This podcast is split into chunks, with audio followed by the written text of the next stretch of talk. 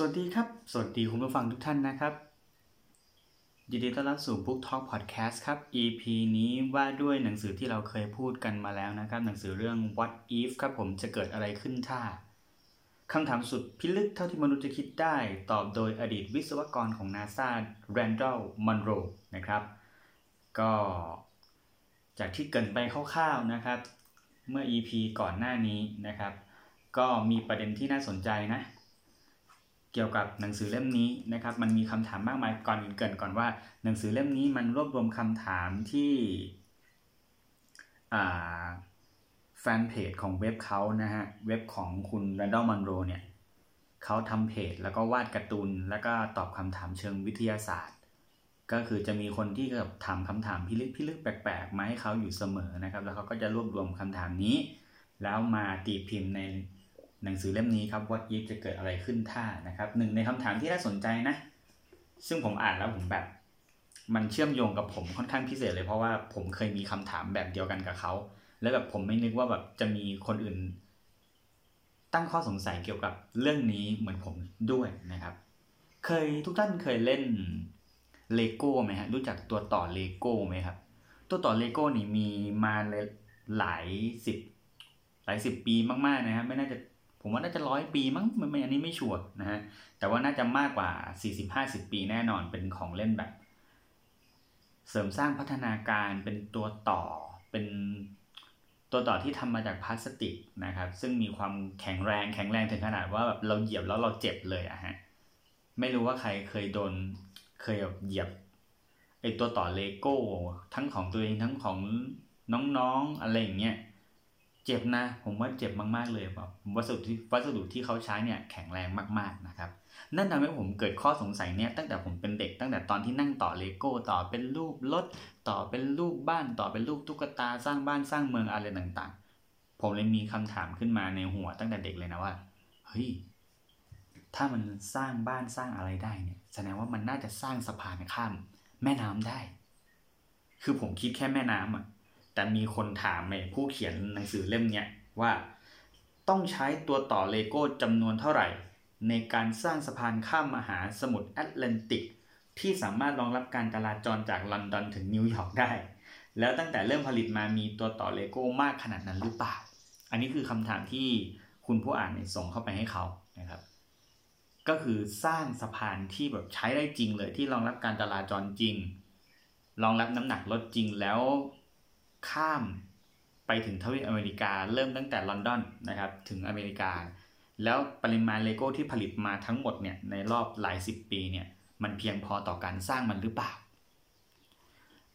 แล้วก็ผู้เขียนนะครับเขาก็ไปหาข้อมูลมานะแล้วตอบอย่างจริงจังเลยว่า ความจริงแล้วมันเป็นไปได้ แล้วก็ตัวต่อเลโก้เพียงพอด้วยนะ ทั้งหมดทุกชิ้นบนโลกใบนี้ตั้งแต่ผลิตมาจนถึงปัจจุบันเนี้ยมันเพียงพอที่จะสร้างสะพานข้ามน้ำข้ามทะเลจาก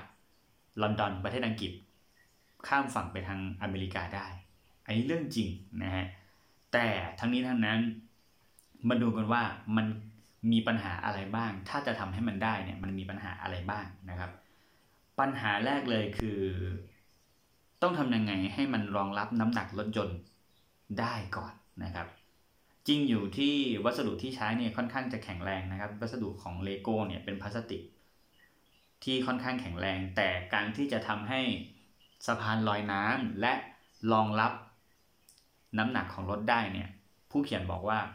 1. มันจะต้องมีสารกันรั่ว เพราะว่าในข้อต่อของแต่ละชิ้นที่เลโก้ต่อเนี่ยมันไม่ได้สนิทกันร้อยเปอร์เซ็นต์นะฮะ มันมีความเป็นไปได้ที่น้ำมันจะซึมเข้าไป เพราะฉะนั้นเราต้องผลิตสารกันรั่ว ทาเคลือบตั้งแต่เสาเสาด้านล่างอย่างลงไปลึกสุดทะเล สุดไอ้ก้นทะเลเพื่อเพื่อเพื่อรองรับน้ำหนักเนี่ยจนถึงทางที่มันเป็นถนนบนสะพานนะฮะต้องแบบไม่ให้น้ำซึมเข้าไปในตรงข้อต่อได้นะครับ ซึ่งก็นะนี่เป็นปัญหาอย่างแรก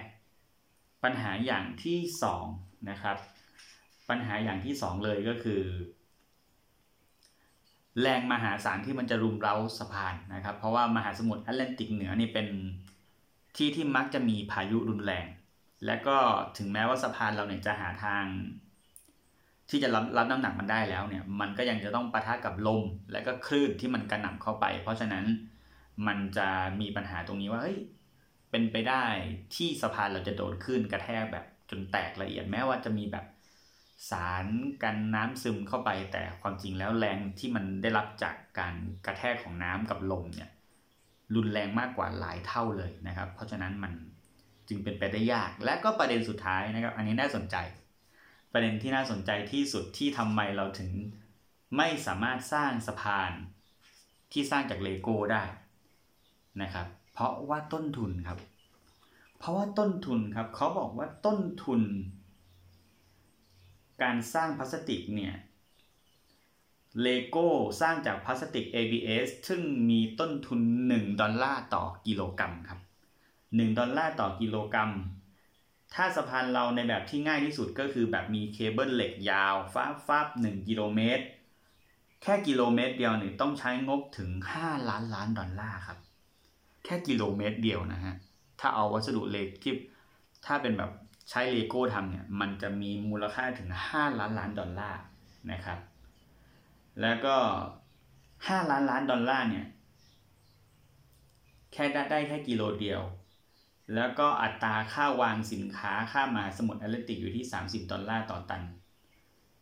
อืมกล่าวก็คือมันแพงมากนะฮะ กล่าวคือว่ามันไม่คุ้มเลยที่จะสร้างสะพานเลโก้ขึ้นมาเพื่อใช้งานได้จริง เพราะฉะนั้น นี่แหละฮะ เป็นบทความที่น่าสนใจอีกบทความหนึ่งของหนังสือเรื่อง What if จะเกิดอะไรขึ้นถ้านะครับ สิ่งที่ได้จากหนังสือเล่มนี้เลยนะครับ อย่างแรกก็คือ ความคิดสร้างสรรค์ครับ ความคิดสร้างสรรค์บางอย่าง ถ้าถามถูกคน มันก็จะได้ข้อมูลทางวิทยาศาสตร์ที่เราคาดไม่ถึง ความจริงแล้ววิทยาศาสตร์มันอ้างอิงได้ได้ในวิทยาศาสตร์ในปัจจุบันนี้นะครับ มันมันอ้างอิงสิ่งที่เราจินตนาการได้เกือบหมดนะ แค่มันจะตอบได้ไม่ตรงทุกคำถาม แต่มันจะมีทางให้เราไป เพื่อให้เราไปสืบค้นต่อ เพราะฉะนั้นนี่คือสิ่งสวยงามของวิทยาศาสตร์ครับ ไม่ว่าจะเป็นเรื่องเพ้อเจอร์ขนาดไหน ถ้าเอาวิทยาศาสตร์มาคุมมากำกับ มันจะทำให้เราเกิดคำถามต่อยอดไปอีก นั่นทำให้เราสร้างสิ่งใหม่ๆ สร้างนวัตกรรม สร้างความรู้สร้างไอเดียความคิดต่อยอดออกไป มันเป็นการส่งต่อความรู้จากรุ่นสู่รุ่น ผมเชื่อว่า ถ้าอีกสักประมาณ ถ้าเราผมว่าถ้าเด็กในยุคปี 2020 เนี่ย ตั้งคำถามเหมือนผมเมื่อสักประมาณ 30 ปีก่อนเนี่ย เกี่ยวกับเรื่องเลโก้เนี่ย สร้างสะพานข้ามแม่น้ำนั่นนี่เนี่ย เฮ้ย ผมว่าไม่แน่นะ ในรุ่นลูกรุ่นหลานเราอาจจะมีสะพานที่สร้างจากเลโก้ที่ใช้งานได้จริงก็เป็นได้ ขอบคุณทุกท่านที่ติดตามรับฟังมาถึงตรงนี้ครับ พบกันใหม่ EP หน้ากับ Book Talk Podcast สนับสนุนโดยมหาวิทยาลัยศรีปทุมวิทยาเขตขอนแก่นนะครับ ขอบคุณมาก ๆ ครับ เจอกันใหม่ EP หน้าครับ สวัสดีครับ